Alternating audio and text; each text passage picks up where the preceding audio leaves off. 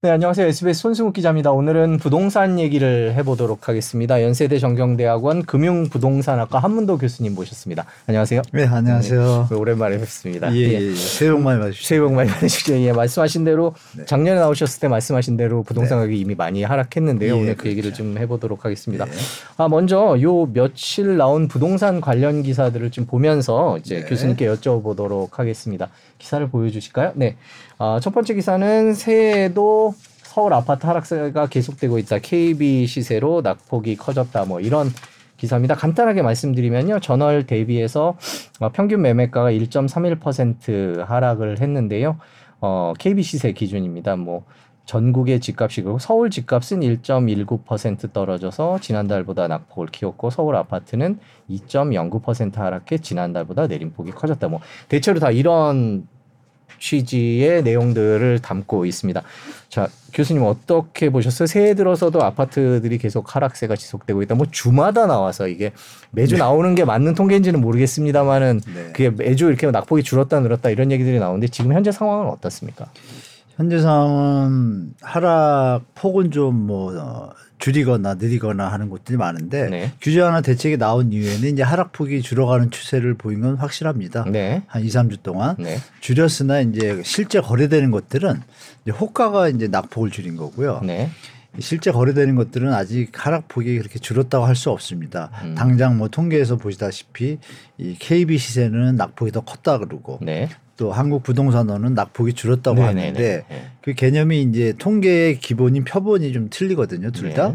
근데 이제 둘 다 100% 믿을 수는 없지만 네. 왜냐하면 KB는 호가고 공인중개사. 네. 사장님들이 이제 호가에다가 플러스 이제 실거래가가 후- 후발로 들어와서 이제 그 산입을 좀 더 해줘요. 요즘 네. 보완을 하는데 네.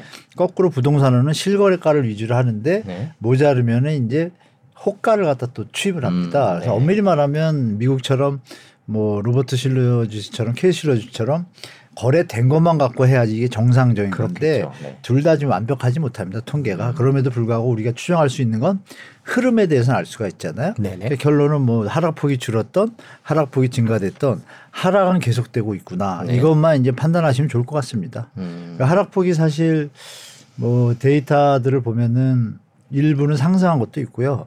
또 하락한 것도 있는데 비중이 이제 중요하겠죠. 하락 거래가 제가 아는 데이터로는 뭐 그림이 있는지 모르겠지만 한 70% 가까이가 하락 거래고 1월 달에 네. 규제 하나가 됐으니까 1월 달 거래가 이제 뭐 다음 달까지 뭐 신고를 하겠지만 현재 신고된 것들을 보면은 70% 가까이가 다 하락 거래고요. 20한 5%가 상승 거래입니다. 나머지는 보합이고 네. 그러면 3분의 2가 하락이라는 얘기는 결국은 하락 추세가 이어지고 있다는 얘기고 상승한 물건들에 대해서는 또 상승폭이 작아요. 네. 하락은 하락폭이 또 크고 네. 그러다 보니까 평균을 내다 보니까 하락폭이 계속 늘어나는 거죠. 음. 그런 추세는 제가 볼 때 당분간 좀 이어질 것 같습니다. 네. 저희가 지금 교수님이 그 준비해 주신 자료를 봤는데 조- 지금 해 주신 말씀과 네네네. 관계가 있는 내용인 것 같아요. 네 맞습니다. 저기 네. 보시면 이 한쪽 이제 지금 보여드린 거는 이제 서울 아파트 네. 보합이나 저 그 거래 가격 직전 가격이 없는 것들이 좀 있어요. 네. 그런 것들 빼고 실제 거래된 것들만 제가 이제 실제 분산- 거래된 거. 예. 네, 분산 도표로 찍어봤는데 보시는 바와 같이 뭐 색깔이 좀 밝은 것도 있지만 네. 개수를 따져봐도 말씀드린 대로 69% 70%가 다 하락 거래입니다. 선 0이라는 선을 기준으로 네. 주황색 색깔들이 하락한 거래거든요. 네. 그러니까 훨씬 기존 많죠. 거래보다 하- 떨어진 거래가 파란 오렌지색. 점들이 네. 이제 상승 거래죠. 최근에는 거의 안 보이는 것 같은데요. 네, 최근에는 상승 거래가 거의 없고 네. 결정적인 건 여러분들이 시장을 잘 보셔야 될 게 뭐냐면 네. 저게 이제 잠깐 텀이 있잖아요. 끄다리 가서 1월 20일 그 추석 때입니다. 아, 그 비어 추석이 오렌지색이 설날, 설날. 설날. 아, 네. 예, 예. 설날이 끝나고 나서 그러면 밥상에서 우리가 서로 가족들하고 얘기를 할 거 아니에요. 네네. 뭐 집이 없는 사람은 더 사야 된다든지 뭐 네. 있는 사람은 야 그래도 팔아라 네, 아니다 네, 네. 가져가라 이런 분위기가 있잖아요. 네. 그러면 이제 나온 데이터를 보면은 둘레 여섯 개가 거래가 됐는데 네. 다 하락 거래예요. 음. 그러면 추세가 심리가 네. 다들 모여서 정서들이 아 이게 좀 하락하니까 앞으로 길어질 수도 있겠다라고 한- 판단한 분들이 많다는 얘기겠죠. 저게 아, 지표가. 우리가 그렇게 추론할 수 있습니다. 그래서 저는 아, 앞으로도 이 현상은 좀 이어지겠구나. 금리 인상 또 한은에서 했고 또 내일이나 모레 또 금리 인상하잖아요. 네. 그러고 나면 완전히 금리가 고착화되는 기분이 들기 때문에 심리적으로 제가 볼 때는 상방으로 들기에는 역부족이라고 좀 봅니다. 네. 지금 마침 또 금리 얘기를 해 주셨으니까요. 네네. 보면은 음, 최근 시장 분위기는 뭐 하락이다 이런 쪽으로 모아지고 있는 거는 네. 맞는 것 같은데 이 하락 요인에 대해서는 전문가분들마다 좀 의견이 다르신 것 같아요. 요인 주 요인들 음, 네. 교수님께서는 어떻게 보고 계세요? 일단 뭐 FOMC도 있고 금리 얘기를 해주셨으니까 예, 예, 예. 이제 금리가 어떤 영향을 미칠 까 부동산 가격에 대해서 어떤 의견을 갖고 계신지. 일단 우리가 그냥 편하게 시장을 생각하시면 될 것 같습니다. 우리가 필수 재건, 뭐 기호 재건 간에 능력이 있을 때 사잖아요. 네. 그리고 거기에 이제 대출이라는 요소가 등장하면 더 살 수 있는 가수요가 등장을 하겠죠. 네. 그런데 만약에 시세 차익이 발생할 어떤 미래에 대한 예측이 된다라면 무리해서라도 또 들어가겠죠. 우리 영끌 때처럼. 네네. 그러나 역으로 무리해서 들어간 값들이 어느 정도의 상단에 달아, 다다랐을 때 그러니까 뒤에 수요자가 따라갈 수 없는 상태가 됐을 때 네. 그때는 이 가격이 고점이라고 우리가 표현하잖아요. 네. 그러면 수요자가 뒤에서 계속 받쳐줘야 올라가는 힘이 이어질 텐데 추세가 꺾이면 어떻게 되겠어요? 내려올 만 내려올 일만 있잖아요. 예, 비싼 가격에 아무도 안 사주는 거죠. 그렇죠. 네. 그러니까 그 간단한 거죠. 암마 수요 공급 이론에서 마샬이 얘기할 때도 우리가 빠뜨리는 게 있는데 매번 우리가 공급 부족으로 주택 가격이 오를 거라 그랬잖아요. 그거는 잘, 정말 모르는 소리죠. 왜냐하면 이 주택 가격 내리고 흐르는 거에서 가격을 먼저 보시면 가격이 너무 높으면 초과 가격이 돼가지고 수요가 아예 전멸이거든요. 멸종이 되거든요. 네. 그 다음부터는 잠시 횡보하다 결국은 우리 여러 가지 모형에 따라 보면 다시 회귀하게 돼 있어요. 어느 가격으로 정상 가격으로. 네. 그럼 그 가격 수준에서 내려오는 과정 중에서 우리가 지금 금리가 올랐잖아요. 네. 금리가 이제 더 추가적인 역할을 하게 된 거예요. 왜냐하면 지금도 사기 힘든데 갑자기 금리가 오르면 대출을 받아서 사는 수요층에서는 대출 이자가 더 부담되면 자기 생활 기본의 패턴이 있잖아요. 소득이 부담이 더 되니까 어떻게 되겠어요? 살 여력이 더 떨어지겠죠. 지금 그 상황입니다. 그러니까 이거를 잠시 뭐 반등한다. 그러니까 결론은 그거죠. 금리 때문에 떨어졌다고 보시는 거는 일단 일부분은 맞아요. 맞는데 분명히 맞는 사실인데 그 전에 가격이 낮았다라고 가정하면 금리 때문에 떨어지지 않습니다. 왜냐하면 노무현 정부 때요. 금리가 2005년도에 3%였어요. 근데 하도 집값이 오르니까 6년도 반가 1년 2개월 만에 5.25%까지 올립니다. 네. 거의 두 배죠. 3%에서 5.25인데 네. 주가 계속 올라가잖아요. 음. 왜 오르죠? 대출을 받아도 시세 차익에 대한 미래 기대가 있는 데다가 그때는 소득이 또 좋았어요. 네. 다들 막 7% 경제 성장률 7%대예요. 그렇죠. 네. 그러니까 미래에 대해서 부담을 자기가 부담할 수 있다라고 판단한 수요자들이 계속 붙어줬기 때문에 올라간 거죠. 근데 지금은요. 정반대잖아요. 네. 음. 지금은 금리가 올라가는 거에 대해서 버틸 수 있는 여력이 가진 수요자들이 없다는 얘기죠. 그 얘기는 뭐냐면 가격이 너무 높다는 얘기죠. 만약에 이게 가격이 낮았다라면 지금도 올라가겠죠. 음. 그러니까 우리가 편하게 생각할 것은 아 가격에 대한 기준점을 두고 이 기준점이 살 수 있는 가격인데 금리가 올라간다 그러면 어느 정도 부담할 수 때까지 따라갈 수 있지만 이 가격이 그- 더 올라가 있으면은 아예 괴리, 괴리가 너무 심하다 보니까 지금처럼 어떤 현상이 벌어져요? 거래 절벽이 나오는 거죠. 간단합니다. 그렇게 어려운 거 아니고 그래서 음. 가격이 너무 비싸면 당연히 안 사. 우리가 커피를 마셔도 너무 좋아하지만 네, 네. 그 갑자기 3만 원을 올려봐요. 먹나요? 못 마시죠. 그냥 보리차 네. 먹죠. 네. 참게 되잖아요. 그런 거랑 똑같이 편하게 보시면 될 것 같습니다. 네. 그 금리는 지금도 확실히 그 부동산 가격도 높고 금리도 높고 지금은 그런 상황이라서 계속 예, 가격은 예. 내려갈 거다 이렇게 정리를 하면 될까요? 네, 그 중에 이제 하나가 제가 이제 다른 방송에도 자주 말씀드리는 그 주택 구입 부담 지수가 있는데요. 주택 구입 네, 부담 네, 지수. KHAI라고 하는데 네. 그림이 이제 있으면 보기 좋으실 텐데 네.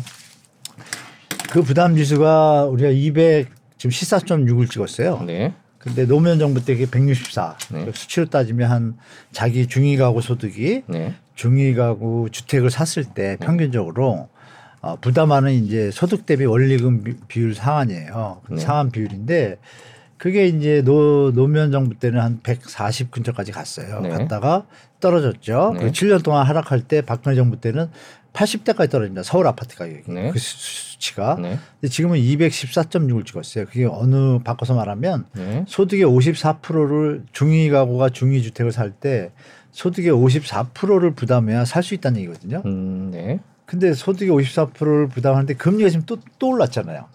그럼 부담이 더 늘어나잖아요. 그러네요. 네. 그러면 소득의 60%를 가지 빼 투자해가지고 집을 살 사람이 실거주자는 당연히 없을 것이고 네. 투자 수요만 있을 텐데 투자 수요가 보기에도 이거 부담되는 가격이거든요. 음. 그러니까 지금의 현상이 계속 이어지고 있다라고 보시면 될 것 같습니다. 네, 지금 방금 주택 구입 부담 지수를 말씀해 주셨는데 네네. 그 주택 금융 통계 시스템을 제가 어, 네, 바로 들어가 지금 바로. 들어가 네. 봤는데요. 잠깐 보여주실까요?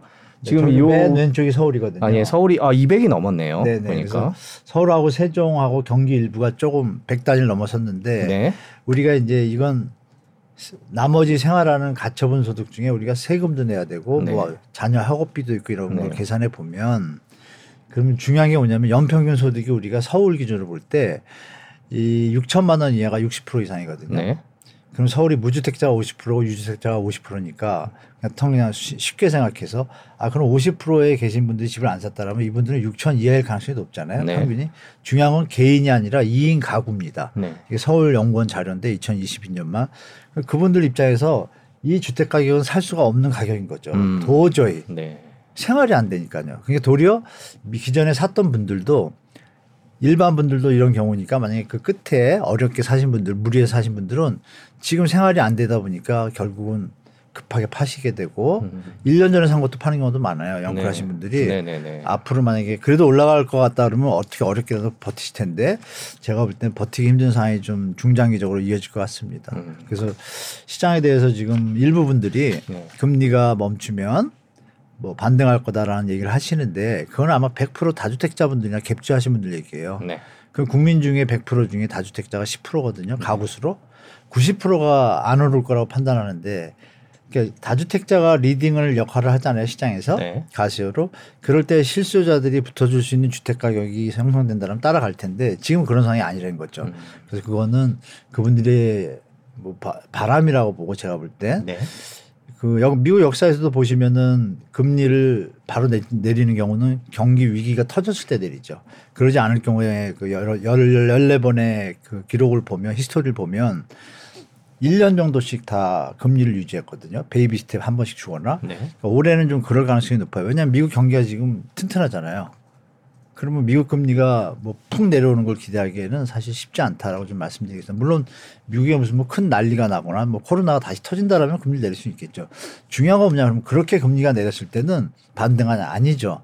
경제 침체가 오기 때문에 그래 그때 무너졌을 때니까 네네. 경기가. 그러면 예. 지금 저번에 무너졌을 때는 그나마 각국이 재정 정책이나 통화 정책을 강력하게 할 수 있었지만 지금은 버블이 많이 낀 상태니까 이제 그것도 하기 힘들어요. 음. 물가 인상을 막아낼 힘이 없지 않습니까? 네. 그런 부분이 모두 복합적이라서 음. 너무 뭐 V자 반등 이런 거는 제가 볼때 너무 긍정적인 판단이 아닌가. 네. 제가 볼 땐 당분간은 보수적으로 판단하는 게 좋을 것 같습니다. 네, 그렇군요.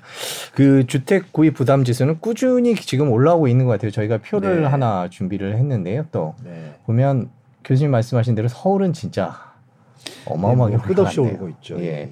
이런 상황에서 주택 구입에 나선다라는 얘기는 좀 이해가 안 되는 대목이기도 아, 네, 하네요. 맞습니다. 금리가 또 너무 높고요. 그 그러니까요. 부담이 너무 큽니다. 만약에 지금 주택을 매입한다 그랬을 때 주택 가격이 정 횡보만 해도 다행인데 2, 3년 동안 하락하는 속에서는 버티기가 힘듭니다. 왜냐하면 2, 3년 하락한다 그러면 뭐 5%에서 10%만 하락해도 서울의 요즘 평균가를 10억이라고 하는데 저는 그렇게 안 보지만 10억이 10억이라고 할 때 5% 10% 내리면 1억이 손해를 보잖아요.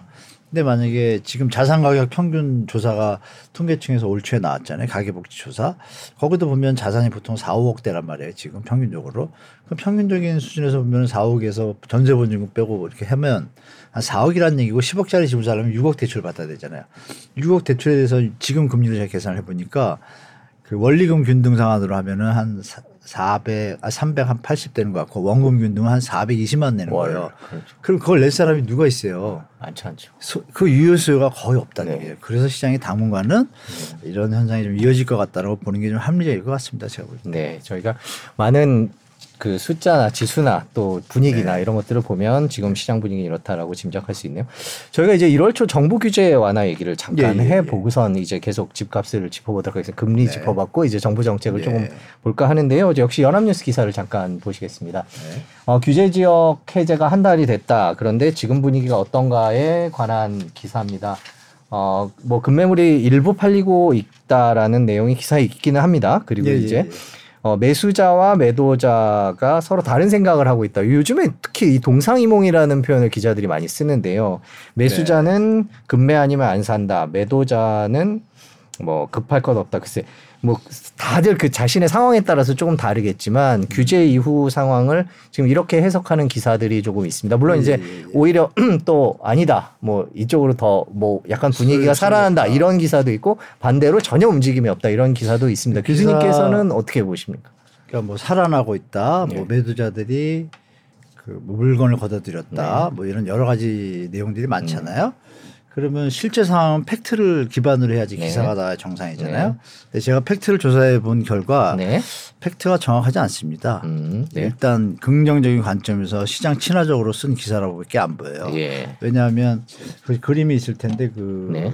강남의 순수 매물 추이를 말, 말씀드리면 예를 들면 상식적으로 지금 말씀하신 대로 네. 매도자들이 호가에 대한 어떤 상승 기대감이 있다라면 매물을 걷어들이겠죠. 걷어들이고 시장을 보는 분들이 꼭 계세요. 네. 그 통상적으로 그런 호재나 대책이 나오면 매물이 한뭐 10에서 20%는 기본적으로 감소합니다. 네. 감소하는데 특히 저 매매 매물이요. 네. 그 선으로 된 그림이 하나 있을 거예요. 선으로요. 저더 네. 내려가시 더 내려가시면 네. 그림이 있습니다. 그 순수 매물 제가 안 올렸나? 네. 이게 마지막 네 여기 있네요. 요- 보시면 마용성 그전 페이지 보여주시겠어요? 네. 보시면 이게 강남 매물이거든요. 네. 규제 완화에 따라서 1월 달의 상황이에요. 흐름이에요. 네. 보시면 맨 왼쪽 점이 시작점이고 네. 끝에 점이 지금 시점입니다. 어제. 네. 어제까지 제가 뽑은 건데 밑에 두개 구는 도리어 저 끝점을 연결해 보시면 늘었죠. 네. 그러네요. 늘었습니다. 네. 그러니까 그 그게 늘었다는 얘기는 어떤 의미일까요? 매물이 늘었다. 네, 이 서, 상- 강남 상구입니다. 저 강남 상구 중에 그 서초와 송파네요. 그러니까 밑에 네네. 두 개가 강남구는 보시면 끝선이 좀 비슷한 수준, 조금 줄었죠. 그러네. 한 2, 4천 300개 정도 네. 네. 내고 4천 개에서 2, 2, 300개가 줄었어요. 네. 서초는. 그러면 2, 300개가 줄었으면은 그 사는 사람들이 몇 개가 사는도 중요하잖아요. 네. 저는 이제 개인적으로 매물 소화도라고 표현하는데 네. 4천 개에서 10개가 이렇게 돼- 거래가 되면 몇 프로 거래된 겁니까? 그럼 나머지 3,900개가 있는데 네, 그대로 있네요. 그걸 매물 감소라고 하고 버티고 음, 있다라고 표현하는 게 그렇습- 과연 아예 아니. 정확한 기사가 될 수는 없겠죠. 네, 그렇죠. 그러니까 만약에 그분들이 기사를 쓰실 때 이거를 팩트를 첨부했다라면 그런 기사는 나올 수가 없겠죠. 규제 완화에도 불구하고 잠시 꿈틀대고 감소하는 현상은 있었으나 여전히 시장은 매물이 안 줄고 있다가 정답이죠. 음. 교수님 표현대로 매물 소화도가 낮은 거예요. 매물이 거기 그냥 나오기만 하고 그대로 그대로 있다는. 거죠. 예. 그렇죠. 그러면 우리가 상식적으로 느낄 때 100개가 있는데 네. 사는 사람이 한 50명 있어요. 그래서 매물이 막 주는 느낌이 있어서 한 반 정도 줄면 지금 말씀하신 기사들이 좀 타당성이 있는데 그렇겠죠. 지금은 그런 상황은 아니지 않습니까? 음. 그래서 그 기사는 제가 볼 땐 좀 명확하지 않고 음, 팩트에 기반한 기사는 아닌 아니다. 것 같다라고 말씀드리고 네. 저 그림으로 뭐 다 설명될 겁니다. 네. 예. 실제로 뭐 서초나 송파 같은 경우에는 매물이 늘어나긴 했네요. 그렇죠? 네. 예. 뭐 제가 한 게 아닙니다. 이거죠. 음. 여러분들이 잘 아시는 네. 아실 아파트 아, 데이터를 네. 제가 다시 제작성한 거거든요. 네. 그러니까 뭐 제가 한 말도 아니고 음. 어, 신뢰받는 앱에서 한 것을 제가 제작성해서 흐름을 보여드린 건데 음. 흐름을 우리가 정확히 팩트를 체크할 필요가 있다. 그리고 중요한 것은 총 매물은 거의 조금 늘거나 줄지 않았습니다. 네. 서울 시내. 네. 중요한 건 이것은 전국적인 현상이다. 이게 제일 팩트입니다. 음. 제가 전국도 체크를 해봤는데. 다 뭐 시간 왕에서 한번 못 보여드리는데 다 비슷합니다. 음, 그렇군요. 네, 네. 그러면 지금 상황이 그렇다는 걸 저희가 이제 팩트로 확인을 했고 예. 또 하나 이제 여쭤보고 싶은 게 이런 기사들 네. 중에서 이제 집주인, 그러니까 집을 팔려는 사람과 살려는 사람이 동상이몽이다. 서로 생각이 다르다. 그게 아니죠. 네, 그거에 대해서도 좀 왜냐하면 설명을 해주셨으면 좋겠어요. 네, 저게 이제 데이터를 나타내잖아요. 네. 왜냐하면 동상이몽 이몽이면 파는 분들이 아까 제 84제곱미터 그림이 있을 거예요. 아까 네. 분산표 있잖아요. 네, 파는 분들이 동상이몽을 가지고 있으면 가격이 횡보를 해야 되겠죠. 네, 서로 경합을 하고 네, 우리가 보통 주식시장에서 횡보라고 하지 않습니까? 그런데 흐름을 보시면 이제 그 요, 요거거든요. 아, 분산표 중에 이겁니다. 네, 네, 이거는 80 아까는 색깔이 있었잖아요. 네, 네. 전체고 저거 제목을 보시면 84제곱미터 서울에 보시면 두 개만 있어요 거래가 80 국민 평형이 그러니까 이게 그러네요. 더 확실한- 있는 거 말씀하시는 네네. 거죠? 네. 확실한 시장 흐름을 우리가 체크해 볼 수가 있죠. 음. 그렇지 않아도 하락 거래가 더 많죠 아까 그림보다 네. 분산표보다 84제곱 국민 평형들이 계속적으로 하방 압력이 강하다는 걸 알 수 있고 설 끝나고 나서 두 개가 거래가 됐는데 지금 말씀하신 대로 매도 이런 개념이라면 저기에서 저 기준선 0에 접해서 거래가 나와야 되는데 네. 완전히 뭐 2, 3억 하락한 거래. 중요한 것은 저 거래 중에 대부분이 작년 고점, 재작년 고점인 것도 한 60%가 있는데 네. 작년 12월에 거래된 것보다 하락한 수치들이 꽤 있습니다. 음. 그럼 그 추세가 지금은 이어진다고 보는 게 더 합리적인 판단이라고 말씀드리겠습니다. 네. 그래서 물론 이제 한 2, 3주 더 봐야겠지만 중요한 건 우리가 규제 완화 대책이 나왔잖아요. 전방위적으로. 네. 그럼 상식적으로 저런 수치는 안 나야 되지라는 게 기본적인 상식일 텐데 네. 아까 기사 쓰신 분들도 뭐 반등 뭐 이렇게 대결 구도를 보이셨는데 네. 실제 시장 상황은 그렇지가 음. 않다. 그래서 우리가 이걸 좀 냉정하게 판단하시는 게 좀 자산 관리 에 도움이 되실 것 같습니다. 네. 예. 그 정부의 규제 완화 가 나왔을 때 뭐 여러 가지 네. 이제 그거에 대한 평가가 있었는데 그걸 논외로 하고 정부가 그 대책을 내놨던 이유가 이제 경착륙을 막아보자라는 성공했죠. 대목이 있었는데 그거는 괜- 그거는 효과를 거둘 거라고 네, 저는 보십니까? 봤다고 봅니다. 네. 긍정적으로. 네. 만약 에 그것까지 안 봤으면 네. 둔촌주공도 결과가 참혹했을 거고 네. 다른 미분양 추가적으로 이제 분양하는 데도 지금 고민이 많으실 텐데요. 왜냐하면 둔촌주공이 흥행을 성공한 건 아니지 네, 않습니까? 그렇죠. 다만 가까스로 이제 유지된 건데 그게 이제 A급 입지라고 가정하면 나머지 서울의 B급 입지라든지 경기도 일대 입지들은 분양가 수정을 할 수밖에 없는 상황이 돼버린 거죠. 고민에 빠지고. 그러니까 이제 그 규제 완화 대책의 효과가 일주일을 못 갔어요. 제가 더듬어 보면. 그러니까 그만, 그만큼 이제 심리들이 우리가 로버트 루카스인가요? 그분 노벨 평화상 받으신 분, 경제학상 받으신 분이 합리적 기대 가설이라는 얘기를 했었잖아요. 우리가 이제 주택 가격 오를 때 규제 대책이 나와도 힘을 못 쓴 것처럼 주택 가격이 내려갈 때도 대부분의 힘을 못 씁니다. 그 이유는 이미 시장 참여자들이 시장 상황을 다 파악을 한 거예요. 그러고서 아 나는 일단 지금 안 산다 못 산다 둘 중에 하나잖아요. 네. 그리고 어떤 사람은 여유가 있는데도 어 내가 봐도 좀 기다렸다 사야겠다. 음. 이런 쪽으로 기대들이 다 몰려가면 지금 같은 상황이 벌어지는 거죠. 네. 그 와중에 저렇게 팔리는 거는 뭐죠? 금매? 어 나는 도저히 이 상황을 못 버틸 때 음. 그분들은 팔 수밖에 없죠. 이제 그런 현상이 제가 볼 때는 쉽게 뭐 바뀌는 것을 기대하는 거는 너무 빠르신 것 같고 조금 시장을 올 한 해는 보수적으로 보시는 게 좀 좋으실 것 같아요. 제가 볼 때.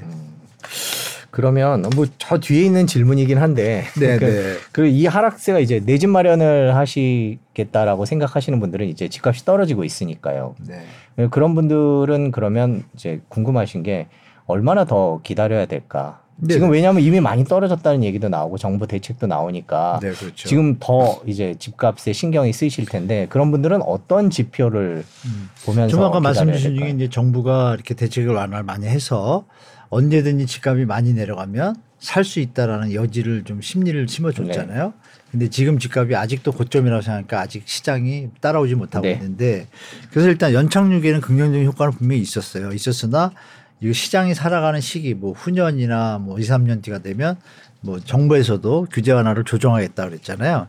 근데 중요한 건 내 집 마련하는 분 입장에서는 되게 혼동스럽잖아요. 음, 네. 아, 이게 지금 지금도 많이 떨어졌어요. 어, 지금 사야 되나 아니면 언제까지 떨어질까? 또 그리고 어떤 분들은 아니야 더 떨어져야 돼 여러 부류가 있죠. 그럼 우리가 그걸 이제 간단하게 이제 제가 말씀드릴 때 무주택자 입장에서 자산 여력이 좀 부족한 분들은 무조건 더 떨어지길 기다리고 계실 거예요. 그리고 4년 전, 5년 전의 가격을 생각해 보면 서울은 지금보다도 10에서 20%더 떨어진다고 보고 있고 최악은 30% 정도까지. 네. 그리고 지방도 마찬가지 수준인데 우리가 이제 시장을 어떻게 판단하시면 되냐면 우리 동네는 안 떨어져서 이런 분들 많아요. 다 떨어졌다 그러는데 우리 동네는 별로 안 떨어졌는데 이런 꼭 있습니다. 그 어디냐면 대단지들이 모여 있는 곳. 사람들이 수요가 많은 곳. 근데 그 지역들이 아직까지 버티고 있는 데가 많아요. 많은데 송파는 지금 꺾였잖아요. 네. 완전하게. 네. 헬리오시티든 대단지들이 다 그냥 쭉 한 3, 40% 조정을 받았잖아요. 그러면 서초구 일대가 조정을 받다가 지금 다 잠시 멈추거든요. 규제 하나 대책 때문에. 네. 그런데 전세 가격은 도려 내려왔어요. 도표가 있을 텐데 서초는 네. 전세 가격이 내려온다는 거는 매매 가격 하락 하락의 선행 지표거든요. 네. 그럼 우리가 예측할 수 있는 건 뭐냐? 아 서초, 강남 등 그동안 버텨와서 하락폭이 적은 지역, 타 지역에 비해서 네. 인천 송도나 안양 일부나 이런 데들은 또 노원구 또 송파구 이런 데는 30에서 40% 많으면 50%까지 지금 하락했거든요. 네. 중요한 건 뭐냐면 GTX 호재나 이런 거로 발전했던 경기도 일대 지금 폭락한 지역들을 보면 50%가 내려왔잖아요. 네. 근데 분양가가 얼마냐를 우리가 한번 봐야 돼요. 4, 5년 전에 분양가가 3억이었다. 근데 10억이 된 거예요. 음, 반토막이 나면 5억이죠. 그래도 수익률은 80%예요. 그러네요. 그런 개념에서 보면 하락이 50%가 됐음에도 불구하고 조정될 여지가 조금 있죠. 네. 왜 경제가 안 좋으니까 금리가 높고 그러면 역으로 20, 30% 내려온 곳들 있지 않습니까? 지금 어, 마용성도 거의 많이 안 내려왔고요. 또 서초도 많이 안 내려왔고 강남도 많이 안 내려온 상태거든요. 그러니까 이런 저 광진구도 그렇고 근데 그 지역들이 지금 데이터를 제가 디테일하게 보면 하나씩 꺾이는 것들이 나와요. 음, 다른 데처럼 노원구가 많이 내려왔잖아요. 네. 노원구는 그동안 많이 내려왔으니까 지금 하락폭을 줄이려고 애를 써요. 그래서 규제 완화 대책으로 호가는 많이 줄인 것 같은데 전세가 하락이 이어지고 있어요. 음. 그럼 이게 중장기화 되면 결국 다시 재하락을 할것 같거든요. 그래서 이제 본인들이 계시는 곳에서 원래 지역에 4, 5년 전 집값이 있잖아요. 네. 2018년도 수준. 그 수준에 비교할 때 물가 상승이 있지 않습니까? 우리가 물가 상승 뭐 3%에서 4% 보고 그러면 복리 계산하고 단순 계산해도 그 당시 가격보다 10에서 20% 오른 가격이 일단 적정 가격인 거예요. 논리상은. 그러나 항상 우리가 가수요가 있고 이런 규제 하나 대책이 있으니까 투기 요소가 붙게 되면 더 업이 되잖아요. 그런 걸 감안해도 아까 말씀드렸던 주택 구입 부담 지수 네. 그 개념에서 볼 때 서울은 140대가 내려올 가능성이 높거든요. 지금이 200이 넘었죠. 네네. 네. 그러니까 그 수치를 잘 보시면서 시장을 보시는데 그러면 덜 떨어진 곳들은 더 떨어질 가능성이 많거든요. 음. 서초, 강남, 송파는 올해 무조건 더 떨어지게 됐습니다. 제가 보- 제가 생각하기에 왜냐하면 네. 그 입주 물량이요.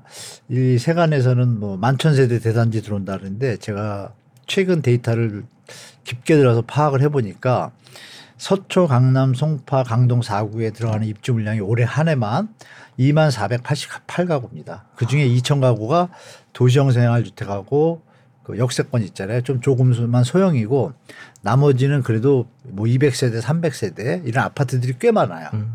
근데 그거는 노출이 안 되고 지금 언론사에 나온 노출된 건 뭐 개포자의 프레지던스라든지 네. 원베일리만 해도 한 8천 세대, 9천 세대잖아요. 그거하고 또 큰 거 하나 있어요. 그거 앞에서 만천 세대라고 표현하고 있거든요. 그런데 뒤에 4, 500 세대짜리 너무 많아요. 그러면 아, 이게 뭐 강남이요? 2만 네. 400개가 되는데 거기서 한 2, 3천 개 빼도 1만 8천 가구가 쏟아지면 기억을 더듬어 보세요. 이 헬리오시티 네. 입주할 때도 20, 30% 폭발 네, 역전세가 그랬죠. 났었고 예. 2008년 금융위기 이후에 엘리, 엘리트 일때도 입주할 때 역전세가 났었고 네. 만 세대 정도만 오면 무조건 20, 30% 빠지거든요.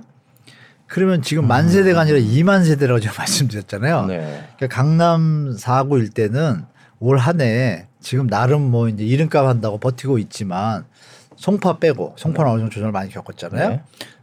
나머지 서초, 강남, 강동은 하락의 조정이 좀 심화될 가능성이 높다고 보고 있습니다. 그래서 그 뒤에 만약에 그쪽을 원하시는 분들은 연말쯤에 들어가시는 게 좋을 것 같고 무주택자 입장에서 다른 지역들 아까 말씀드린 대로 어디라고 지역은 제가 말씀드리기 죄송하고 어느 지역이 있는데 분양가 5억이에요. 근데 이게 17억까지 갔거든요. 네. 반토막 나면 얼마예요? 8억이에요. 아직도 분양가 그러니까 아직도 높네요. 빠질 네. 대목이 그래서 반토막 나도 사지 말라는 일부 전문가들의 말씀도 맞는 거예요. 음. 그런 데는 그러나 네. 기존 조, 도심 있잖아요. 뭐는 서, 수도권이고 서울이고 기존 도심 있는 데 있잖아요. 그런 데들은 5억이었다가 10억이 딱 된 데가 있잖아요. 그럼 여기가 반토막이 됐다는 건 제자리가 된 거잖아요. 네. 이거는 다른 시각에서 음. 시장을 접근해야겠죠. 이렇게 차이점을 두시고 좀 접근하시라고 말씀드리겠습니다. 네, 그렇군요. 저희가 지금 말씀 마침 말씀해 주셔서 그 입주와 관련된 네네. 기사를 하나 준비를 한 게 있습니다. 내달 다음 달 얘긴데요. 전국에는 이제 2만 가구가 입주를 하는데 뭐 서울 도 많다라고 그러면서 이제 방금 말씀해 주신 그런 얘기를 네. 하면서 이제 붙은 제목이요. 저 지금 보시면 이제 전세값 하방 압력 커진다라는 제목을 붙여놨어요. 필- 필연적이고. 예. 그 그래서 이제 여쭤보고 싶은 거는 일단 강남 쪽은 확실히 물량이 말씀해 주신 대로 많아서 엄청 많습니다. 예, 네. 이거 올해 올해는 네. 조정을 받을 가능성이 높고 예, 예. 그러면 동시에 전세값도 그때 말씀해 주신 대로 뭐 헬리오시티 때도 그랬고 잠실 때도 그랬고 전세값도 많이 빠졌었는데 올해도 네. 전세값이 계속 빠질 거라고 보고 계신 네. 거죠. 근데 그거는 강남뿐만 아니라 전국도 다 마찬가지인가요? 뭐 전세값 어, 얘기로 않- 넘어가는 전국적이진. 않습니다. 그런가요? 예. 네, 그러니까 우리 시청자분들이 판단하실 거는 네. 현재 빠지는 추세에서 뭐 예를 들면 광역시 개념으로 말씀드리면 광주라든지 대전은 그동안 좀 계속 버텼거든요. 버텼다가 입주 물량 좀 나오면 잠시 들어갔다가 음. 다시 또 버티고 하는데 뭐 이런 얘기가 적절한지 모르겠는데 그 지역에 부동산 하시는 분들의 그 카르텔이 잘 연결된 데는 집값이 하방 압력이 세도 버팁니다. 네. 호가를 유지하고 버티기 때문에. 근데 그것이 어느 순간 꺾이게 되면 인천처럼요. 네. 버틸 수가 없는 환경이 되잖아요. 이거는 주인 입장에서 소유주 입장에서 전세값 더 안 내려도 놀 수 있습니다라고 공인중개사분이 얘기를 했는데 전세가 안 나지면 어떻게 돼요? 당연히 안 나지죠. 입주물량이 많으니까 딴 데로 가니까. 그러면 이, 이때 주인들이 역으로 이제 공인중개사한테 역으로 제한을 하거나 압박을 줍니다. 음. 당신들 못 믿겠어? 나 원래 그냥 내놓으셔. 이렇게 되는 상황이 벌어진데 그게 벌어지면 이제 공인중개사분들이나 뭐 아파트 분야에서 집값을 막으려는 게 버티지 못합니다. 딱 꺼지는 순간은 우르르 이제 흐드러 가겠죠. 근데 광역시 중에 일부 광역시가 그런 현상을 보이는 데가 있어요. 근데 꺾이는 현상들이 저번 주부터 좀 나타나더라고요. 아. 그래서 우리 시청자분들이 한 올 상반기까지는 좀 보시면서 하시고 지금 전세가 하방 압력이 한없이 내려갈 것 같지만 역으로 여러분들이 금리랑 좀 계산을 해보셔야 돼요. 많은 지금 반포자이가 아, 개포자이 프레이던스를 예를 드릴게요. 그게 지금 작년 연말 올해 2월에 입주 이제 다 왔는데요. 입주인데 작년 연말에 전세 가격이 13억에 나왔어요. 매물이 84제곱이. 근데 상황이 상황이다 보니까 6억대까지 떨어졌습니다. 올 봄에 한 두 달 만에. 6억이요. 네. 그러면 다른 지역에 7억에 있는 분들이 일로 안 넘어갈까요? 강남에 한번 살아보고 싶잖아요. 그 새 아파트인데. 새 아파트고 갱신권 쓰면 4년 살 수 있고 네. 그 주인 좋은 주인 만나면 8년 살 수 있고 네. 전세의 어떤 최고의 레버리지를 활용할 수 있잖아요. 네. 그러니까. 이분들이 가세하게 될 거 아니에요. 그러면 이게 조금 올라가겠죠. 그러니까 저 한없이 떨어질 거라는 거는 이런 가이드에서 우리가 부담할 수 있는 선 그거를 체크를 좀 해보셔야 되는데 예를 들면 너무 높이 올라간 전세 가격이 있는 동네다 최고점이 있는데 여기는 푹푹 빠지겠죠. 음. 그러나 너무 올라갔는데 이미 조정을 받았어요. 그러니까 서초 강남 상구도 다 틀립니다. 왜냐하면 송파 같은 경우는 이미 조정을 받고 있는데도 견 그 전세 가격이 견조합니다. 음. 8, 9억. 매매 가격은 팍팍 내려왔잖아요. 막 3, 40% 내려왔는데 네. 전세 가격은 하, 이 폭이 적어요. 적은 이유는 애초에 그 최고점 막 전세가 폭등하던 시절에 그, 그 지역은 좀 그런 현상이 좀 적었었고 갭 투자가 그냥 들어왔던 거고 그 상태에서 거기서 전세값을 올리는 행위가 좀 많이 없었어요. 네. 없다 보니까 이게 유지가 되거든요. 유지가 되는데 지금 상태에서 조금 내려갔어요. 근데 내려온다고 갑자기 내려가는 왜냐면 매매 가격이 20억인데 전세가가 9억이다. 얼마나 내려가겠어요? 음. 6억, 7억 내려가기 쉽지는 않잖아요. 네. 그런 개념을 같이 보셔야 된다는 거죠. 그런데 만약에 어느 다른 지역이에요. 예전에 6억밖에 안 했는데 갑자기 13억이 됐어요. 그건 6억 내려갈 가능성이 높겠죠. 뭐 이런 좀 달리 보셔야 되지만 지역마다 다르게 나타나겠지만 그 전에 전세가 3, 4년 전 전- 전세 가격을 체크해 보시면 될 것 같아요. 그거보다 안 내려왔다? 그러면 지금 서초 강남 4구지만 이게 확산됩니다. 그 예가 뭐냐? 인천이 입주 물량이 많잖아요. 네. 많으니까 지금 데이터 나중에 여러분들이 찾아보시면 양천구, 금천구, 구로구, 강서구 인접해 있잖아요. 네. 인천하고 네. 여기들이 전세 가격 하락폭이 상당히 커요. 매매 가격도 지금 버티다가 지금 폭폭 내려가거든요. 그 이유는 뭐예요? 인천으로 넘어가는 거예요. 다운사이징은 다운사이징인데 사람들이 어, 부담되니까 다운사이징인데 지금 3, 4억의 아파트에 살고 있는데 인천을 돌아오니까 입주 물량 아파트 새 아파트가 2억 5천이란 말이에요. 전세가 2억이고 어 그런데 2억을 세이브하면서 출퇴근만 고생하면 되잖아요. 강서구라 그러면. 네. 근데 그래서 가장들이 그거 감수할 수 있거든요. 4년 또 갱신이 있으니까. 그 돈 모아서 넘어오겠다. 이런 분들도 꽤 계실 거 아니에요. 그러니까 다운사이징이 예전과 틀린 게 이 인접한 지역에 입주 물량이 많은 곳들은 집은 더 좋은 집으로 가는데 금액은 다운사이징 된 거예요. 그러면 이게 여기에 양천구, 강, 강서구, 금천구 있는 분들의 집들은 어떻게 돼 있어요? 빠져나가면 들어올 사람이 있나요? 적겠죠. 그럼 비게 되니까 더 내려가겠죠. 그러니까 주위에 입주 물량이 많은 곳들에 인접한 서울 인근 지역은 하방 압력이 더 크겠죠. 서초 강남 송파가 커지면 여기가 다운되면은 동작구, 관악구 이쪽도 당연히 내려. 또 역풍선 효과가 되겠죠. 뭐 이런 것도 좀 주- 예측하시고 시장에 대처하시면 좋을 것 같아요. 지금 뭐 인천 얘기를 해주셨는데 작년부터 네. 계속 인천이 이제 집값도 많이 빠지고 뭐 전세 가격도 많이 빠지고 그런데 그럼 인천에서 벌어졌던 일들이 주변으로 확산되고 있다 이렇게 보면 될까요? 벌어졌던 일들이 아니라 지금도 진행 중입니다. 아 그런가요? 작년에 4만 한 천세대 입주했거든요. 네. 지금 벌어졌잖아요. 근데 올해만 4만 5천 개 들어옵니다. 작년보다 또더 많군요. 더 많아요. 네. 그 저는 인천발 쇼크가 올 수 있다고 가정합니다. 솔직히 개인적으로 네. 인천발 쇼크가 올 가능성이 있다고 봐요. 목동이 지금 힘을 못 쓰거든요. 목동 신시가지가 아? 규제 하나가 터졌음에도 불구하고 그 정도면 예전 같으면 난리가 났죠. 재건축 단지들이 힘을 못 쓰잖아요. 음. 왜 그러겠어요? 대체지가 많기 때문에 수요들이 지금 전혀 쳐다보지 않는 거예요. 시장을. 그러면 우리 시장 중에 아시겠지만 8대2 법칙이라고 집을 샀던 분 중에 20%는 분명 무리한 사람, 무리하게 샀던 분들이에요. 그분들이 못 견디고 꺾이게 되면 price leader 역할을 하잖아요. 시장에. 하한가가 나오고 경매가 나오게 되고. 그게 심리에 젖어들게 되면 시장은 당분간 시장은 심리인데 쉽게 못 살아나겠죠. 그럼 어떤 때 살아나겠어요? 금리가 진짜 내려오든지 로또가 맞든지 소득이 10% 올라가든지 경제 성장률이 쭉 올라가든지 이럴 때 그리고 정부가 이렇게 대책을 썼는데 마지막 하나의 카드 양도세 한시적 감면 지금 집을 사면 앞으로 집 살다가 5년 뒤에 파는 건 세금을 안 받겠다 그러면 투자할 수 있는 요인이 생기잖아요. 내 집 마련과 동시에 투자 요인이 플러스가 되잖아요. 그때는 집값이 어느 정도 빠진 것들에 대해서 사람들이 쳐다보기 시작하겠죠. 그 대책을 던졌는데 지금 이제 하락 속에서 던졌을 때는 효과가 약하잖아요. 충분히 빠진 다음에 횡보할 때 던져주면 사- 살아나겠죠. 그 시점을 잘 체크하시면서 시장에 접하시면 자산 관리에 좀 큰 도움이 되실 거예요. 네, 때. 그렇군요.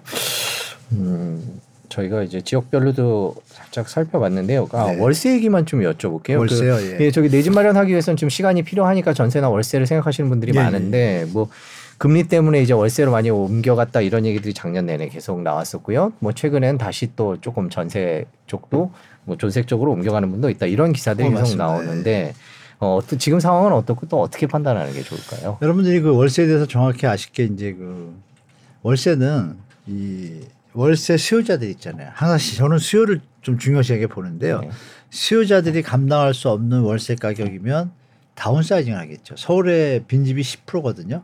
마음만 먹으면 고시원 들어가서 살 수 있는 거고 너무 어려우면 마음만 먹으면 조금 뭐 집이 좋지 않지만 지금 빈집 많아요. 못 고친 집들은 되게 싸요. 음, 굴러 가면은 지금 자산이 만약에 있는 분들 어떤 분들 이런 경우도 봤어요. 혼자 사시는 분인데 전세 한 7억에 살다가 자기 돈인데 그거 다 빼가지고 그냥 은행에 탁 넣고 5.5%인가 넣고 계산기 두드리시면서 과감하게 줄여가지고 그냥 1억짜리 아주 안 좋은 빌라를 찾아가서 사시는 분이 계세요. 저는 그거 똑똑하다고 봐요. 혼자 사시니까 가정이 있다라면 좀 말리겠죠. 제가 왜 네. 그 돈만 보고 살면 안 되니까 네. 그런 분들의 경우처럼 그런 월세 개념을 우리가 정확히 봐야 되는데 부담할 수 있는 수준까지는 월세가 좀 올라요. 오르는데 우리가 전세 금리 대출이 높다 보니까 역전세 벌어지면서 월세로 넘어왔잖아요. 네. 이 월세 금리가 저번 달부터 꺾기 시작합니다. 월세 전환 전환율 상승률이 꺾였어요. 네.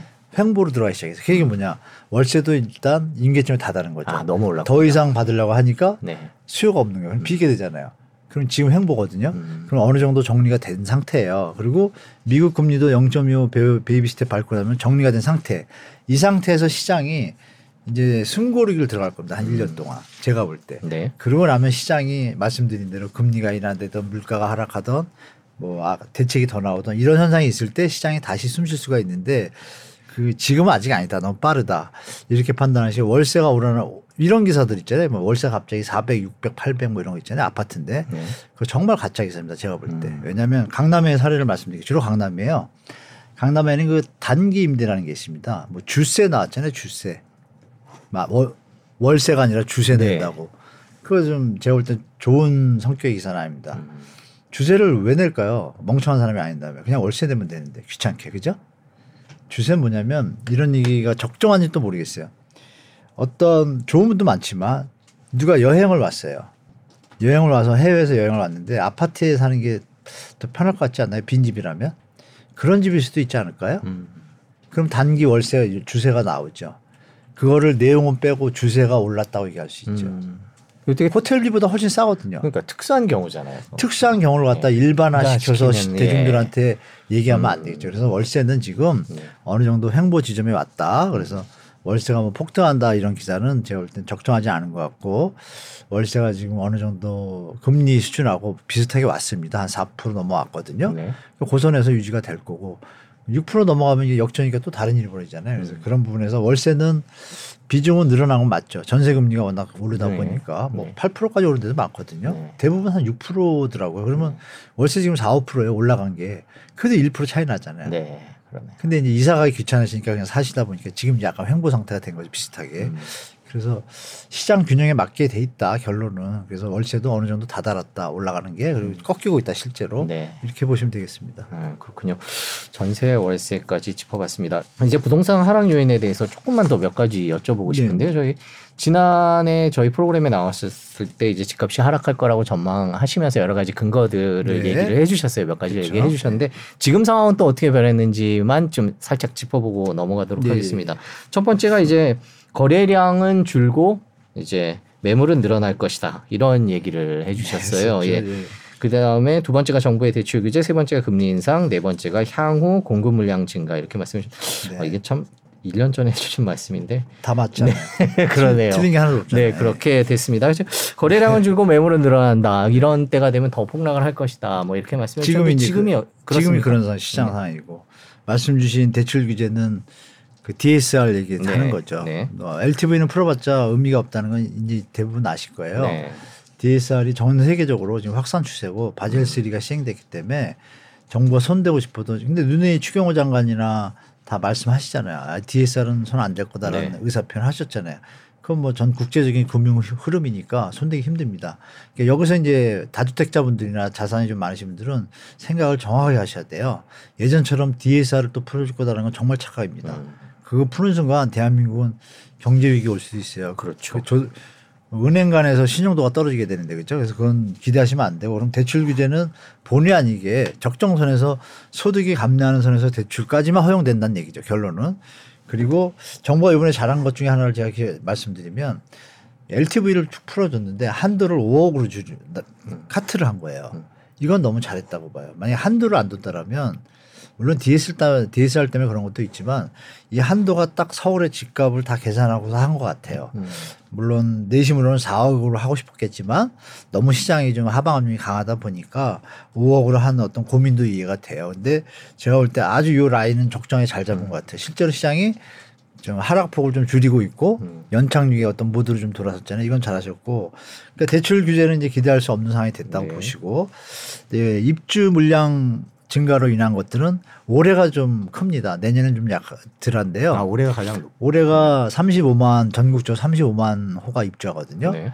그 어마어마한 물량이거든요, 사실은. 음, 그렇죠. 인구 감소하는 추세에서요. 네.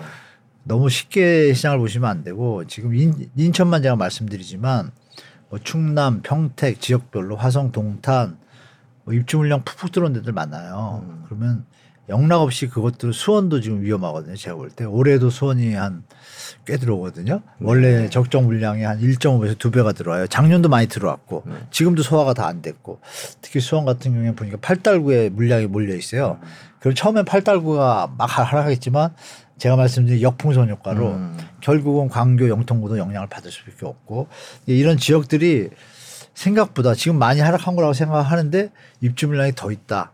이러면 생각하지 못한 더 하락이 이뤄지는 거를 여러분들은 대비하시는 게 좋겠다라고 좀 말씀드릴게요. 그래서 올해는 정말 만만하게 보시지 마셔라. 다행히 내년은 좀 입주 물량이 올해보다 좀 적어요. 서울도 좀 한 20, 30% 줄고 만약에 더 많으면 이건 진짜 문제가 생기겠죠. 물건이 너무 안 되면.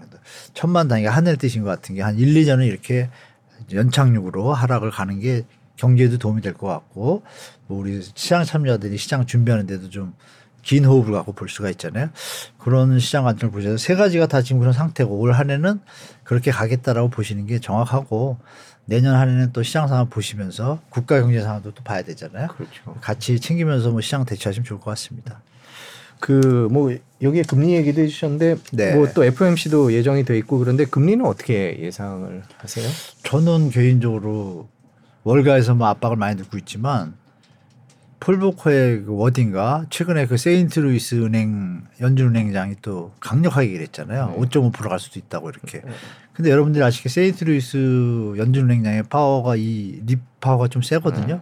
아시겠지만 여러분 FRED라는 그 통계가 있어요. 미국의 주택부터 모든 경제 CPI부터 통계를 총괄하는 데가 세인트루이스 은행에서 운영하는 네. 통계처가 확대돼 가지고 국가 통계처가 됐잖아요. 네. 그 세인트루이스의 그 입심이 큰데 그분이 그 얘기를 한 거예요. 음, 5.5%라고. 거기다 또 파월은 네. 회의 때마다 얘기하고 네. 거기다 또 게오르 군가 그저 유럽연합 총재 네. 여자분이요. 네. 뭐 백발 멋있 네. 분. 그분이 그 IMF 총재다 일로 넘어오셨는데 그분도 지금 강력하잖아요. 네. 어떤 지금 시장을 보는 눈이 이거 금리는 올리고 가야 된다. 자칫 실기하면 더 큰 일이 벌어질 수 있다는 게 공통된 경제 리더들의 어떤 모습이고 음. 발언들이에요. 그러니까 제가 볼 때 새로 바뀐 또 여자분도 그러잖아요. 우리나라도 경고도 했잖아요. 대한민국 자꾸 이런 거 하지 마라. 지금 하는 거 네. 하지 말라고 했는데 하고 있잖아요. 그러니까 제가 볼 때는 FOMC나 뭐 세계 경제 흐름 자체가 지금 유동성이 너무 많은 게 다 체킹이 됐잖아요. 네. 이미 2008년도에 힘들어서 이렇게 버티고 있는데 코로나 덕분에 더 버블이 생겼으니 더 이상 방치하다가는 뭐 짐바브웨 꼴이 날 것 같은 전 세계가 네. 이런 거를 리더들은 다 알잖아요. 음. 그저 같은 사람조차도 야 이거 더 버블이 생기면 큰일 나겠다. 진짜 이거 네. 국가끼리 전쟁 날 수 이런 생각 들거든요. 솔직히 네. 그런 관점에서 본다라면 쉽게 결정적으로 폴보커를 사랑하잖아요. 저, 저 연준 그 파월이. 네. 근데 폴보커 그 양반이 어떤 분인 건 뭐 다 아시잖아요. 총 들고서 금리 올린 분 아니에요.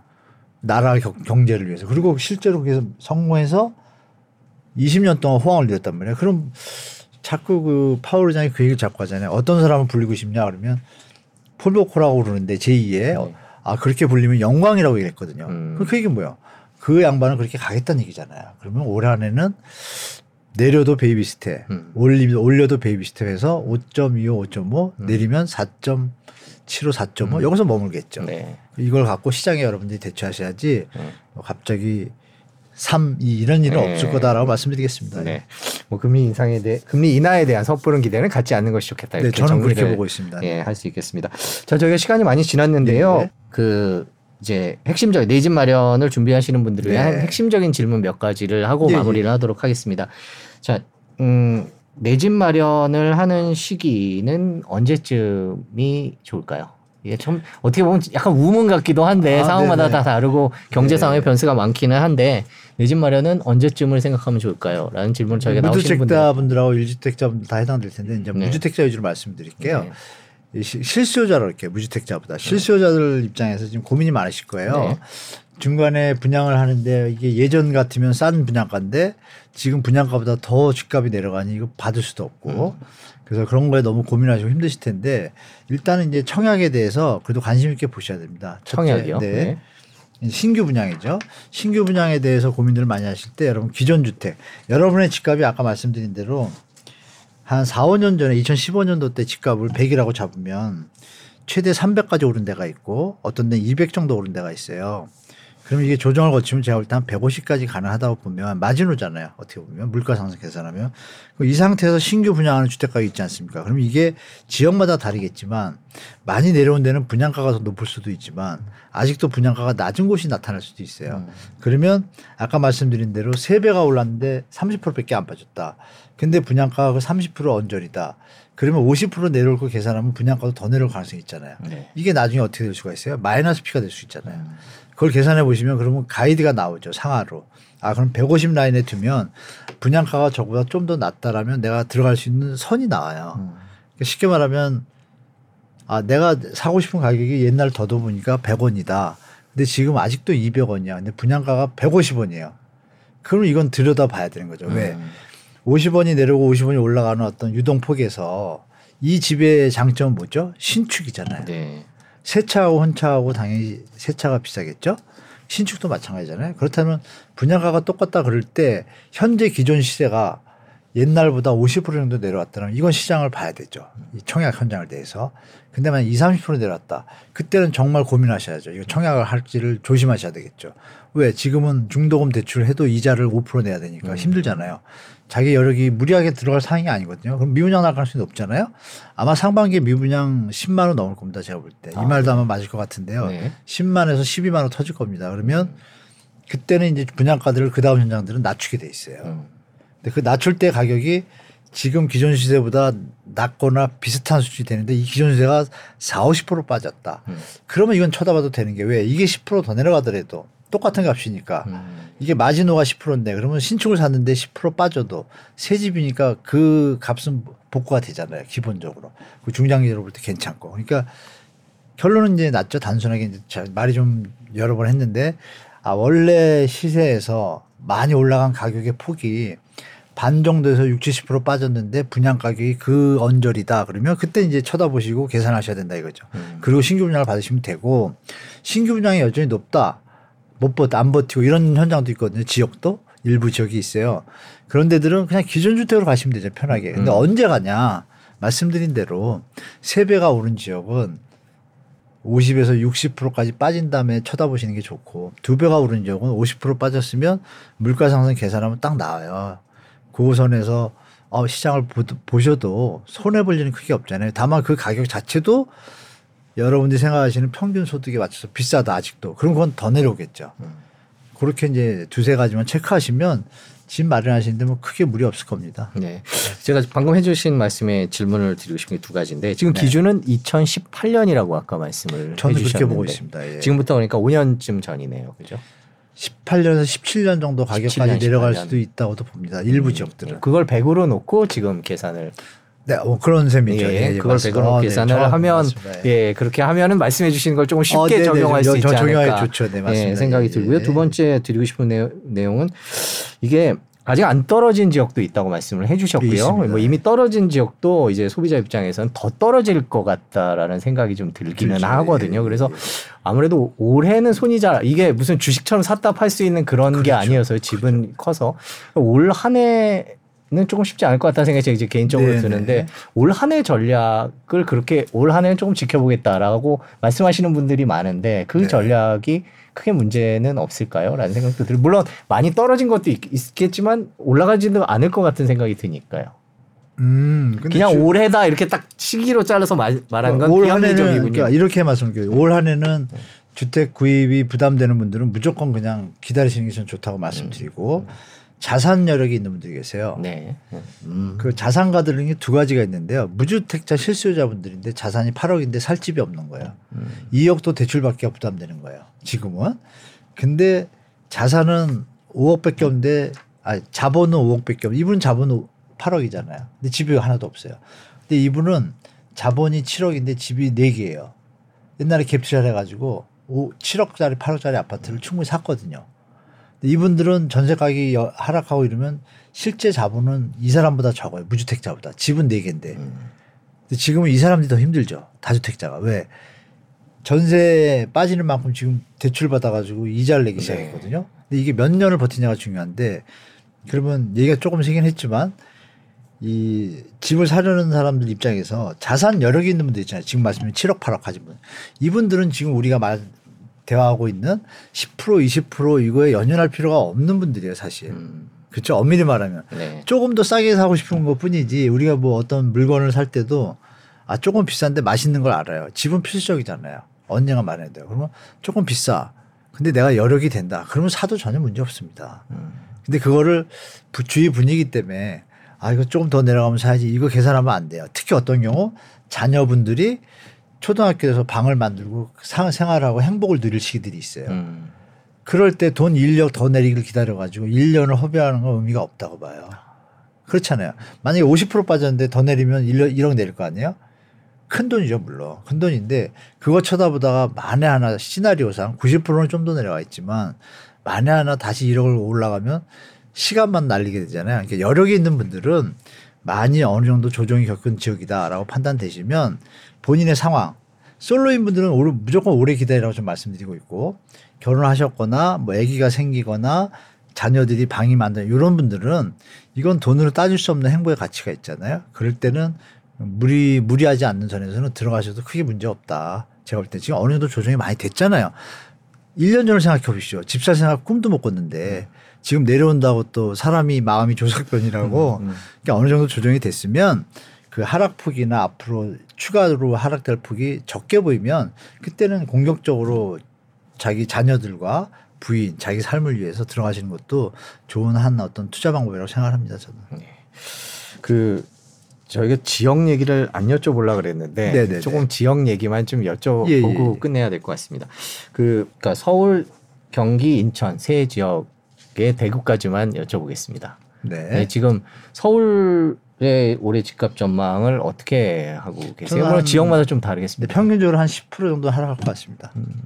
IMF도 예측했잖아요. 네, 그 정도 빠진다. IMF 10% 예. 빠진다 그랬고 예. 저도 그렇게 보고 있었거든요. 연초 작년 하반기 때 올해 뭐 얼마나 빠질 것 같냐고 묻는 질문들이 많았어요 기자분들이. 근데 저는 5에서 10% 무조건 빠지겠다라고 판단됐죠. 아까 말씀드린 여러 가지 요건들 필수적인 거래량, 뭐 입주 물량, 대출 상황을 딱 볼 때 집 살 사람이 한 한정돼 있습니다. 더 내려와만 살 수가 있어요. 그 내려오는 게 제가 말씀드린 한 10% 선까지 보면 평균으로. 그럼 들 떨어진 데는 한 20% 내리겠죠? 아까 들 떨어진 대로 강남, 서초, 뭐 송파 네, 이런 네, 데, 네. 아, 송파는 좀 떨어졌죠. 송파는 강동, 아, 예외죠. 예. 예, 뭐 강동 이런 지역은 그러면 좀 더 떨어질 수 있다 이렇게 보고 계신 거죠. 저는 거의 95.9% 정도 네, 떨어질 가능성이 높다고 음, 봅니다. 더 떨어질 까 10%보다 예, 예, 더 예. 떨어질 가능성이. 네네. 근데 이미 많이 떨어진 지역들은 어떻게 될까요? 뭐 걱정하시는 그 분들도 있을 지역들은 거예요. 거기 사시면 노원이나 그 뭐 이런데. 노원은 제가 추세를 지금 보니까 네. 아, 이미 민낯을 다 드러냈거든요. 뭐 이런 얘기가 좀 뭐하지만 토지거래 허가 구역이 아니었거든요. 음. 투자 투기 세력도 들어갈 수 있는 공간이 됐던 지역이에요. 풀로 들어간 거예요. 음. 근데 그분들이 다 못 버티잖아요. 일단 빠져나오다가 지금 매매가 안 되고 규제 하나 때문에 잠시 지금 소강한 상태를 보이고 있는데 중요한 건 전세 가격 하락폭이 우리가 이런 거 있잖아요. 1% 내려와도 내려오는 건데 2% 내려오면 별로 안 내려온 것 같은데 5% 내려오면 많이 내려온 것 네. 같잖아요. 근데 중요한 건 1%도 되게 많이 내려온 거거든요. 음. 지금 노원구 상태는 어떠냐? 선이 꺾였다가 반등해가지고 이 정도 올라갔어요. 근데 이, 이 수치가 기저효과 때문에 낮아 보이는데 그 되게 높은 폭입니다. 음. 전세 가격이 계속 내려가고 있거든요. 지금 몇 개월째예요. 8개월째 내려가요. 올라간 적이 없잖아요. 네. 그럼 그거 못 버티게 돼 있어요. 결국은 또 입주 물량이 몇백 개 있거든요. 그래서 노원구는 조금 소화 상태로 버티다가 제가 볼 땐 저기 보시면 저기 예, 전세가. 하락이거든요. 예. 보시면 예. 저기 보시면 초반 전에는 좀 하락폭이 0.02, 뭐 0.1 이 수준이었는데 네. 어느 날부터 뭐 갑자기 0.5 넘어기 시작하더니 1%까지 막 나오기 시작하고 네. 지금 이제 겨우 조금 1% 조금 돌아서 0.8, 0.9예요. 저 폭이 어마어마한 폭인데 계속 저렇게 떨어졌다는 얘기잖아요. 지금. 네, 근데 예. 잠시 지금 반등한다고 네. 희망회로 돌리는 상황은 아니란 얘기죠. 제가 볼 때. 저게 유지가 될 가능성이 높잖아요. 줄여도. 그래서 그런 부분을 여러분들이 시장 상황을 너무 긍정적으로 보시는 상황은 절대 올해는 아니다. 음. 그래서 노원구도 예를 들어서 경기도 일대 뭐 양주 신도시라든지 뭐 거기랑 좀 거리가 있지만 의정부 이런 데도 또 입주 물량이 있거든요. 네. 그럼 또 여파가 또 오잖아요. 음. 이런 것들을 종합적으로 보셔서 올 한 해는 정말 전 개인적으로 그냥 아무것도 안 하시는 것도 좋은 방법이다. 심하게 얘기하면 네. 예. 그냥 자산 관리 잘 하시는 게 부채만 좀 갚고 이게 최상의 투자 같아요. 제가 볼 때. 음. 그랬다가 연말에 가서 오르더라도 그 힘이 약하거든요. 예전처럼. 예전처럼 뭐 갑자기 뭐 한 달에 10% 이런 일이 없어요. 이제 앞으로. 그런 걸 계산해 보시면 연말에 가서 시장을 들여다 보셔도 큰 문제 없다. 다만 이 귀중한 순간에 아이들의 어떤 행복이라든지 음, 이런 네. 것들은 좀 챙기시고 그런 네. 분들은 대부분은 그냥 기다리시는 게 좋겠다라고 말씀드리겠습니다. 예. 네. 인천 얘기 아까 해주시긴 했는데 네, 인천이요. 예. 인천이 올해 뭐 입주 물량도 많고 맞아요. 예 그래서 근데 많이 떨어졌거든요. 더. 더 떨어지 그만큼 더 떨어질까요? 왜냐하면 뭐 제가 뭐 많이 떨어졌으니까 좀 덜 떨어지지 않을까 이런 아, 덜 얘기를- 떨어지죠. 다른 데보다는 당연히 네. 덜 떨어지죠. 네. 그 인천은 지금 하락폭이 워낙 크기 때문에요. 지금 사는 분이 없지만 제가 볼 때 기존 주택 시장까지 이제 더 떨어질 겁니다. 지금 음. 이제 신축 위주로 뭐 검단 일대들이 이제 좀 많이 하락했는데요. 입주가 이제 계속 늘어나니까 기존 주택이 힘을 못 쓰거든요. 이제 연산구 뭐 송도 지금 보시잖아요. 50%씩 떨어진 거. 음. 잠시 보면 규제 하나 때문에 잠시 반등을 같았지만 여전히 힘을 못 씁니다. 다만 여기서 여러분들이 한 가지 주시하실 것은 송도 같은 경우에 만약에 70%까지 하락했다. 물론 거기가 3배가 올랐으니까 네. 70%가 맞죠. 그러면 원래 분양가거든요. 어, 그러네. 4, 5년 전에 분양가로 내려오면 그때는 보셔야죠. 음. 그러니까 보시고 미래를 장기적으로 만약 거지형으로 본다 그러면 인천 송도 같은 경우에는 10년 15년 안에 중국하고 우리가 어떻게 살게 될지 모르잖아요. 화해되는 순간 또 거기는 이제 호재거든요. 음. 그리고 앞으로 우리 전국을 볼 때 인천만큼 송도만큼 확장성이나 발전성이 좀 담보되는 지역은 없잖아요. 러시아로 뻗어나오고 이러니까 그런 부분에서는 지금 송도가 많이 하락했는데 조금 더 조정을 겪는다 그러면 그때는 또 시- 들여다 보시는 것도 괜찮은 자산 관리 방법이다, 투자 방법이다. 또 내 집 마련에도 도움이 될 것 같고 그럼 같이 보셔야 돼요. 그러니까 지역마다 너무 틀려요 지금 시장 상황이 화성 동탄도 지금 네. 난리거든요. 어떻습니까 화성도? 뭐, 그 요즘 그런 분들이 있어요. 화성 동탄에 집들이를 이쁘게 잘 짓고 거기가 환경이 너무 좋아요. 아시면 아시겠지만 우리나라 최고장의 자전거 도로도 있고 되게 살기 좋아요.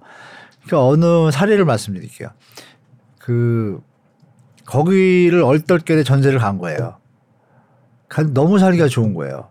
근데 고속도로가 잘 되다 보니까 교통비 계산하니까 어 가만히 있어 나 여기서 출퇴근할까 이런 분들이 되게 많이 생긴 거예요 서울에. 실제로 제가 깜짝 놀란 게 얼마 전에 어느 젊은 대리 과장님을 만났는데 그런 일이 자주 빚어져요. 만나다 보면 아, 대기 어디세요? 그러면 뭐 평택이에요. 동탄이에요. 음.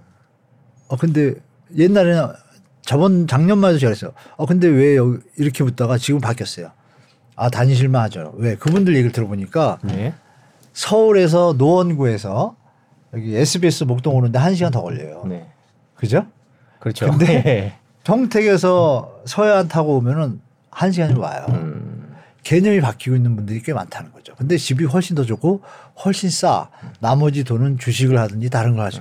그 생활 패턴이 이렇게 도로만 정부에서 만약에 광역교통망 계획만 잘 놔준다라면 제가 볼 때 젊은이들이 좀 살만할 것 같은데 그러니까 지금 시장 상황에서는 지역마다 너무 틀리고 그럼 그런 것들을 이제 거리가 좀 서울하고 가깝고 도로가 잘 돼 있으면 좀 수요들이 가겠죠. 음. 서로 서로 아름아름으로 어, 다닐만 하거든요. 음.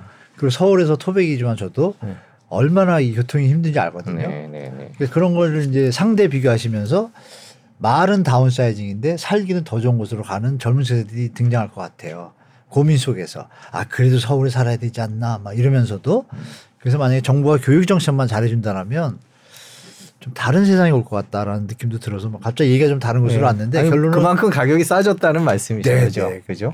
가성비가 너무 좋은 거예요. 음. 조금 경기도는 경기도인데 제가 제가 볼때 뭐 hyperloop라 그러나요? 만약 교통만 직방으로 된다 그러면 분산 효 인구 분산 효과는 가, 저절로 되고 주택 가격도 안정될 것 같다는 생각까지 들어요. 저는 솔직히. 근데 가격은 계속 빠지겠죠 올해도.